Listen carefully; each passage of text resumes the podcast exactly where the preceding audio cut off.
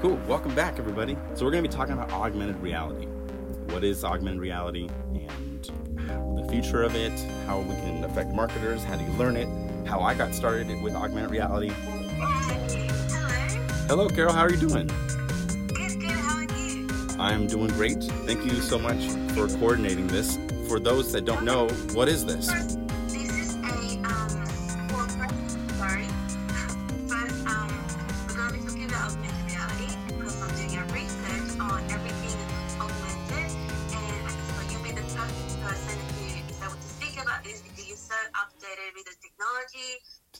Well, welcome. Um, my name's Don, and I'm here in Los Angeles.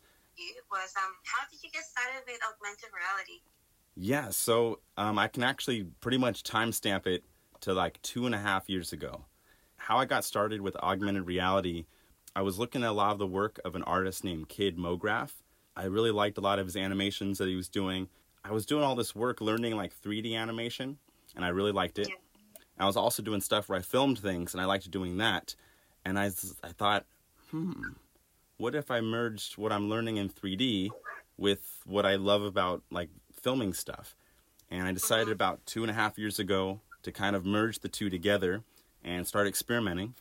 And it started to look and feel like augmented reality. Have you done any other works with other brands since from those two years, or was that the start of things? Yeah, so I've definitely worked with some brands before on some augmented experiences. Uh, worked with like a like a, a health professional who wanted to like turn some of their workouts into little animations that would like play in front of people, and then the viewer would be like, "Oh, okay, that's the form. Okay, and I'll go do it." And then yeah, and then with the Sour Patch Kid one, I was just like walking down the street and I was gonna film the coffee cup and put some like cool augmented thing on it, and all of a sudden it hit me. I'm like, "Whoa." That would really help a brand out if you did that with their like with their thing. And so so i get home and i started thinking what's a really simple character that i could model really quickly um, that's not too hard um, and, and and people like? And i was thinking oh, sour patch was the one that came to mind. And right when i came to, um, back to my apartment my roommate had just bought that pack of sour patch kids and they were sitting on the on the kitchen table and I was like, dude, can I film your Sour Patch Kids like bag? And he's like, okay, um, sure. And he's like, do you want any? I'm like, no, I just want to film the bag. And he's like, okay. I- showed him the result afterwards, but um, but definitely has gotten a lot of um work opportunities have come from that Sour Patch thing in the last three weeks for sure. So was the fitness augmented reality that you did? Was it the first augmented reality project you've ever done, or what was your first project? Hmm. I would say my first augmented reality project that I had done was probably one I did about two and a half years ago when I would start merging. Um, I was walking actually by a by a dump, and uh, it had a really pretty green, um, like like trees and stuff. It's in Silicon Valley. It's in Palo Alto, and I was walking on a little lunch break, and I just thought, oh, I could I could put some cool I could put some cool like objects floating around here. I don't know why, but I just thought it'd be like a cool space. Oh, okay. It was like a mm-hmm. geometric fractal shape that was just like spinning in the sky, and there's like a tube that kind of flies around. So you were actually in the augmented reality like for quite a little while now. yeah, I mean it's been about I mean I would say like a year and a half to 2 years of kind of bringing live action elements and CG elements together. But if I want to go really old school, I mean, kind of like after like using Adobe After Effects and to like add visual effects on top of footage is kind of like augmented reality. And that I've been doing since 2007. So right before the iPhone came out. Practice augmented reality now. Do you use After Effects still or other programs? How, uh, so I usually use After Effects and Cinema 4D to first visualize for a customer what I'm going to do for them in augmented reality. mhm. So I kind of treat the augmented reality as a visual effects shot. And I can very I can work faster that way. So I basically treat it like a VFX shot and show them I'm going to put a crystal in your scene and it's going to rotate. And then once I get the green light, they're like, "Oh, we we want that. We want that in the app. We want to use that interaction." Then I go through the harder steps of optimizing all this all the assets, programming them so that they work on their app or game or platform. Um, So you can do programming. tiny bit, very very tiny bit. What language? um, a little bit of JavaScript and a tiny, tiny bit of Python. Like I could barely make it by. But you can just look. At, you can learn everything on YouTube. YouTube can honestly teach you anything you care about now. Like really anything. Anything yet? how did you get? Do you get started with these? How do you have the connections, or how do you make yourself known in the space of augmented rea- reality? Yeah. So um, I use a lot of hashtags that are relevant to the space. And so people will see something and then they'll say, "Oh, could you do that for me and my brand?" Or can you do something kind of like that but with this tool? And there so I have like there's probably been like 15 hashtags I use that keep getting me work in augmented reality. Um, they are AR, augmented reality, um, VR, game desi- uh, game dev, um, real time, um, augmented, uh, mixed reality, virtual reality. Would you go into the VR space? Because I know you do a lot of augmented. Are you thinking of merging into VR? I am already kind of working in the VR space, but I I'm oh, putting a that's a future. I'm putting that five years from now. It's going to be more relevant. It's not relevant right now. No, yeah. Okay, so we start with AR first and VR in the next few years. Yeah, and the reason for that is I believe I'm a big practitioner of friction. Like, if you have an experience that causes the user a lot of friction, I think that's not good. So right now, VR has a lot of friction. You need a usually need a really powerful machine or a really expensive hardware or wireless headset. There's lots of controls. There's a little bit of a learning curve. All of that amounts to too much friction for normal consumption. So I think we're getting into the next question, which is Oh. how will augmented reality change the landscape for marketing in the next few years? Do you think? we already see it changing the landscape of marketing. Um, there's been a lot of companies that do face filters and partnerships like Snapchat, um, things that you can scan and animate. But how it's going to change stuff is we're going to start seeing a lot, a lot of iterations of things. Marketing is going to become a lot more individualized. We're going to see a lot more personalization. Mm-hmm. Mm-hmm. It's going to be very much what does Carol want? Let's make an ad very much for Carol, be based on their user behavior, based on their physical locations, based on their tags that they're using, and it's going to be very much experience for you. And then your neighbor has a totally different experience, same product.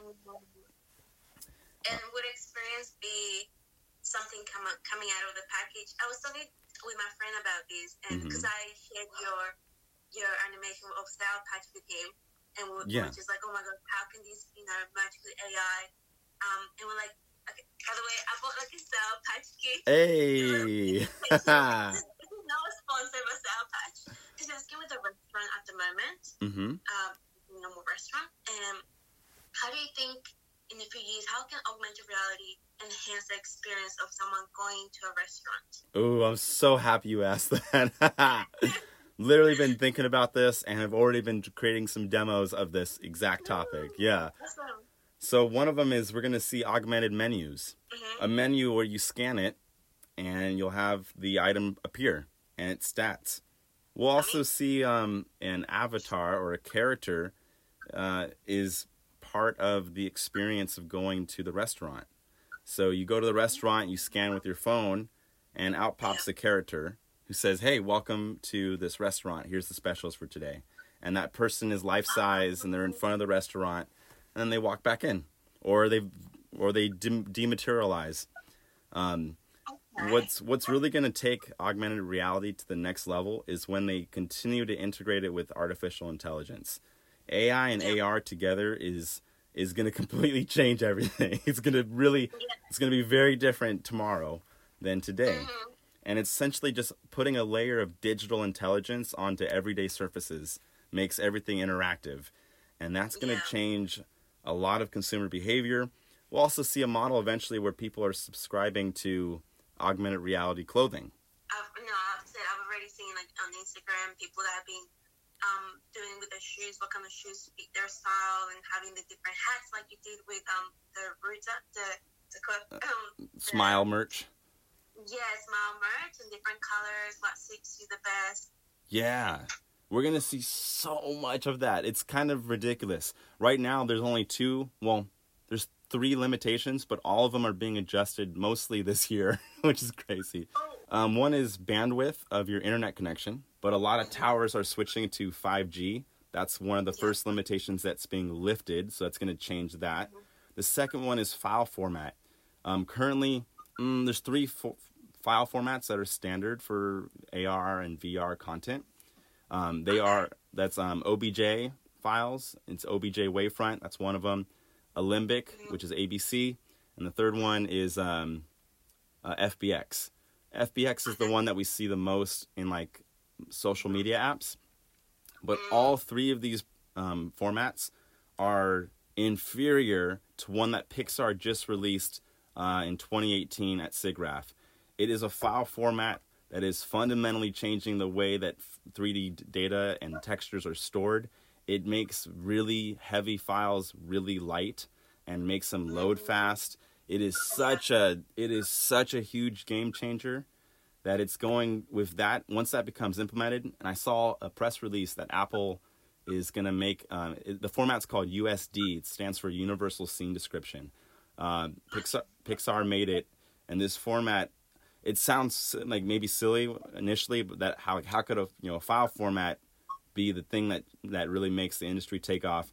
It is it's a it's so much more efficient at handling 3d information. The third friction right now is um is cost, but that's coming down a lot. And and and uh, the AR stuff is going to start off here on the phone like we're using, and the same technology and all the software that's writing for it, it's going to work really nicely for glasses, and then that same technology is going to work really really well for the contact lenses. not doesn't have to be digital technologies. It can be anything that we have right now that could really enhance the AR experience. Yeah, You said contact lenses, lenses, watches. watches. Um, you are on the right path for sure. It's going to be wearables.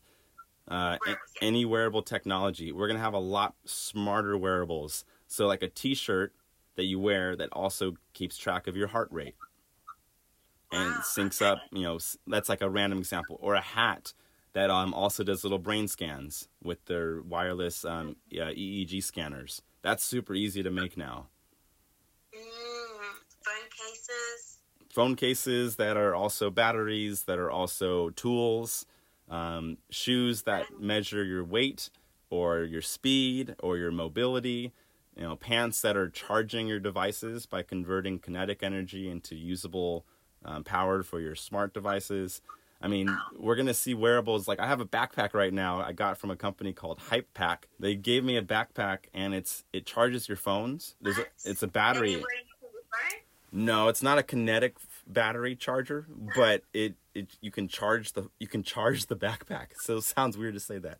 You charge the backpack. It's a pretty big battery, and then you can plug in any USB device into it to charge it. Oh, I see. And- like portable charger backpack. Yeah, and it's also a Bluetooth speaker. what? Yeah. The speakers are How speaker, oh, the it's light. That's what's weird. It's light. Yeah, it's a it's like a No. you basically are carrying a huge battery, but it, the battery is lightweight compared to a backpack. It's mm. like a light little battery on the bottom half of it, and there's speakers on mm. the corners, and it syncs with your phone. And I I love the backpack because sometimes my phone dies, and I'm like, oh, good thing I have my backpack. I can just charge it in there. So I don't really use the speakers as much because I, you know, I think it might be a little obnoxious to have everybody hear the music that I enjoy. But the charging feature is my favorite feature. Um, Yeah, it must be. yeah, you can just charge your devices and and know that you have an extra, you have an extra like three batteries essentially, like full charges. We're gonna see a lot of wearable tech. That's something that marketers should be looking at. How can they Mhm. integrate utility to a wearable device or a company that already has the utility but needs to parent with a smart company with tech, smart tech company to put their chips into their clothing. Um, Mm, Another one which you already hit is um, artificial intelligence, of course, but that can sound really scary. So I'll give you a really specific aspect of artificial intelligence that marketers should pay attention to. mm, Mhm. and that is proceduralism. Procedural workflows, Three words that describes what that is. infinitely scalable, cheap. Okay, yep. That might sound like it, it will take off. It's cheap, scalable. Yep. David is with me at the moment. So Oh, David yay. And he's also a programmer, a developer. So I think he has a question. Yeah, so Hey, good to see you again. Hello. Yay. these particular technologies, like they're really advancing, um, hmm and they're like we have so like access to them is really easy as well, you know, especially with like the um, upbringing of open source technologies. Um, and Yeah. I, I guess let's say life is at Mhm. stake, you know, we can take that um, underlying um, outcome. So kind of taking that solution, if we're like to open up hmm the world, where do you think, you know, kind of make it a bit more open ended? Where do you think those, I guess, technologies would really kind of envelop? I have good news and bad news. The bad news is some of these tools, if not all of them, are also going to be used in negative ways. Mhm. Misinformation, attacks, uh, you know, it's going to be used, unfortunately, in that way. Mhm. But the good news is there's going to be the same tools being used for good. Yay. so, in 50 years from now, first off, no one can really predict that um, because of the the speed of change is so rapid. I mean, I hope you even realize, like just 20 years ago, internet was not really accessible commercially. You know, like it was just the infancy of it, and it was like this weird thing that people thought was a trend that was going to go away. Mm. Um, so, I mean, one I do know like there's like three things that are for sure going to happen in the next 20 years that I can guarantee. Is one is um, people are not going to want stuff slower. People are not going to want things to be more expensive, and people are not going to want things to have more friction. But you can predict what the future is not going to be like, and those are three. And and if you follow that mindset into any industry, you can start to kind of build a map, a roadmap of what the future may be like. And so, if I say, let's say healthcare, if I want healthcare and medicine to be less expensive, less friction, and uh, more efficient, then I see a situation where a lot of medicine is enhanced with AI. So we might have doctor visits that are mostly AI that can that can do you can do conversations with that are vetting for a lot of common things that are discussed with a doctor, but a trained doctor doesn't need to see you to assess these things because based off of your criteria, they can diagnose you, get you medicine, or get you on a treatment or a meditation process that can totally help with that. So we'll So see. like a database of like all these diseases and everything, and you know having that database to ask questions, personalized questions to your needs. Yes. And then photos. Um, right now, computer vision is way better than human vision. It's not even, it's way beyond our vision now. Someone could take a photo of their injury or their, um, you know, uh, their infection, and the AI could look at that photo and accurately, very accurately assess what is the condition and what is the proper treatment. And so we'll see AI helping practitionership. Where the human aspect is this, uh, the human might still be involved though, where maybe um, there's a doctor visit service that's all on a autonomous cars. So there's like essentially doctors in autonomous cars. You take your assessment through an AI who, who vets you and says, oh, you have this thing. We'll send a, a physical doctor to you now. And then an Uber like service drops off a doctor to your house. And the person is very much highly trained in emotional intelligence, can relate to the human aspect and feel that void of like, am I talking to a robot? No, you're talking to a human. This is a real doctor and then it would it would prioritize. It would make it, it would make the cost of healthcare less expensive. It would be Yeah. less friction. The doctor can focus on being a doctor and not having to do m- mundane stuff that is easily solvable through automation. So so that's like a, a futuristic example I can think of right now because I just look at those three, those that triangle.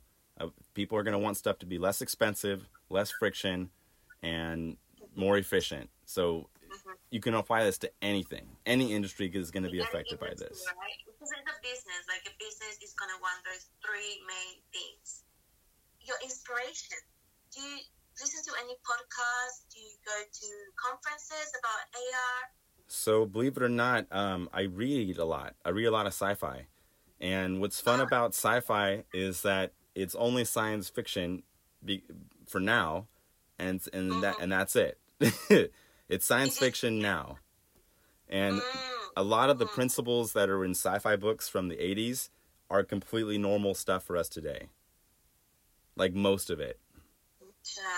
And so if you so what's awesome is a lot of authors have already done a lot of this heavy lifting of what that future can be like. They've built entire worlds and characters and places and things to fill that future. And so what's cool is like I study I it sounds fun to say this, but like I'll study sci-fi. Um because they they do a good job at kind of filtering out ideas that have some plausibility and some of it's just fantasy and fun, sure. But a huge inspiration I get is by studying and reading sci-fi, watching sci-fi shows and programs. One of my Examples? Oh yeah, I got some examples. You know I got examples. God. Give it a link. One of my favorite books that has super heavily, heavily inspired me is uh, the sci-fi book written by Ernest Cline called Ready Player One. Yeah, last year they made a movie out of it. That book inspired me to do one of my life dreams, which is I want to open up a school in augmented slash virtual reality. Can't wait till that until that happens. I'll be your first one enrolled into that school. Yay! Oh, I'm excited to hear that. One thing from there. Say again, sorry. Podcasts? Ah, yeah. Um, so I listen to a lot of marketing podcasts. Um, I don't, I don't, I don't consume news. I only consume stuff about technology and art. So that's all I know. I put all my knowledge and stuff into tools, art, technology, AI, all that stuff. That's all I know. So with that, The Verge, they're an amazing source for tech news. Um, they're more focused on smartphones usually, but they have a lot of good insights.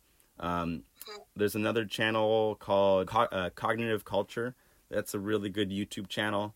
Um, there's also Cold Fusion. Subscribe to them. Um, that's a good one for learning about technology updates. And then for marketing stuff, uh, I listen to Chalene Johnson, uh, the Gary the Gary V podcast, Audio Yeah. Experience. Um, uh, those are the main two in the in the podcast Yeah, space. going into augmented reality? He's going really strong in voice. Mm-hmm.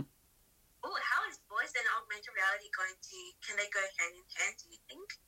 They are. I when he says that everyone's going into voice, he's right because I actually consider voice a, a form of augmented reality. Is how is it another augmented reality in itself? Sure. What makes it augmented reality now is when voice is enhanced with artificial intelligence. So kind of like mm-hmm. that that idea that I shared with you before of like you scan the logo of a company and then out pops a character in front. That character ah. can actually respond to you. You mm-hmm. it might have a few words and stuff that it can recognize or sentences that people might ask like and then you say something like, you know, what's your most popular item? Then the AI is like boom, checks its archive and then it notices that their favorite item on Yelp was this one dish, uh, seafood pasta dish. Then the AI can then respond with voice. Oh, well, our favorite, you know, most popular dish according to so and so is this seafood pasta. Uh, we'll see a small company is going to make a product that puts like scannable characters in front of restaurants or in front of like museums, in front of art, in front of parks, in front of gyms, any like literally anything. Connecting to maps. I think what's going to first happen is a smaller company is going to do that. Mm-hmm. And then it's going to get popular.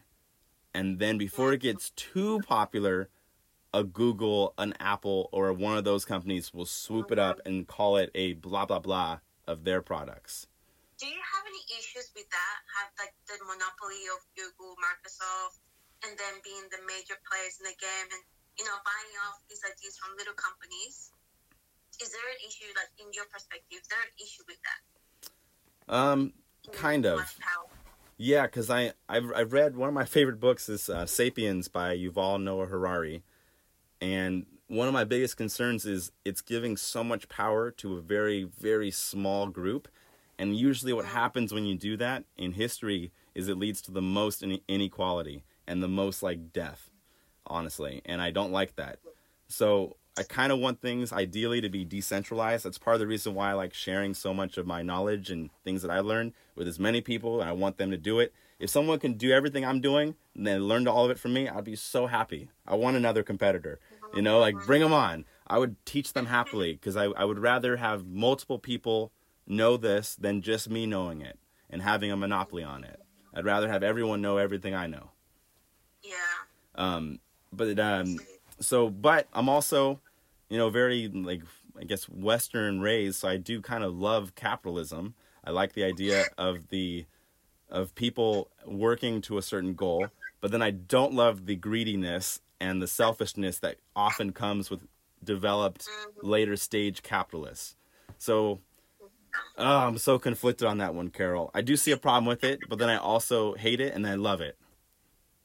Yeah, because it, it has to be like a humble person who, if you come into power, you are willing to share your power with others that have potential and maybe others that are so passionate about, and you can help them through that. Right. So we need more people like you to be in power. Well, that's what I'm trying to do. I mean, honestly, like, like it's fun being like an anomaly. Like I'm a person of color who's a deep nerd in tech. So like uh-huh. I already feel like that gives me an advantage to maybe wiggle into some new spaces that are that aren't familiar for folks that look like me. And that gives it a chance. Like my dad normalized me. My dad was a scientist. So I never thought that a person of color couldn't be a scientist. I'm like, "Oh, that's just like what every dad does." You know what I mean? So like I want to help be that for another for art stuff, for tech stuff. Like, oh, you can be mixed and you can be young and you can also be in tech. You're just as worthy.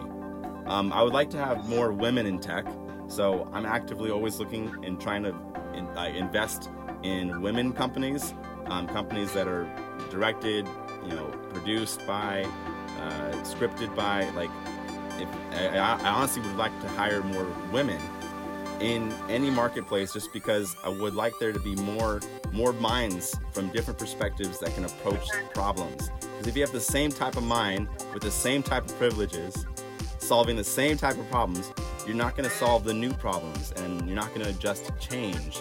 And tech is changing everything. AR is changing everything.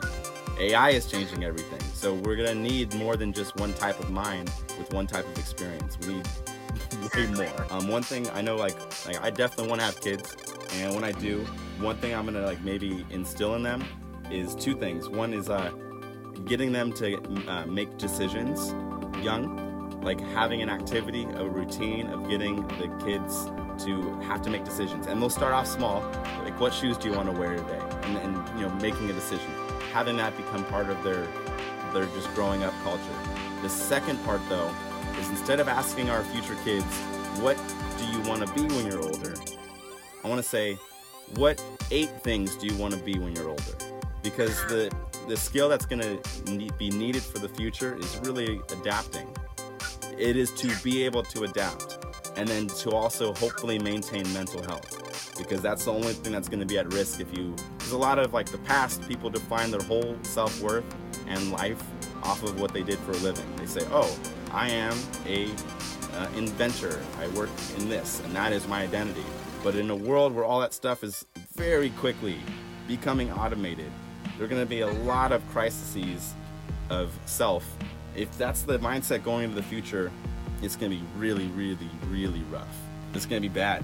We can't tie our, our identities to our work, but rather what we love, our passions.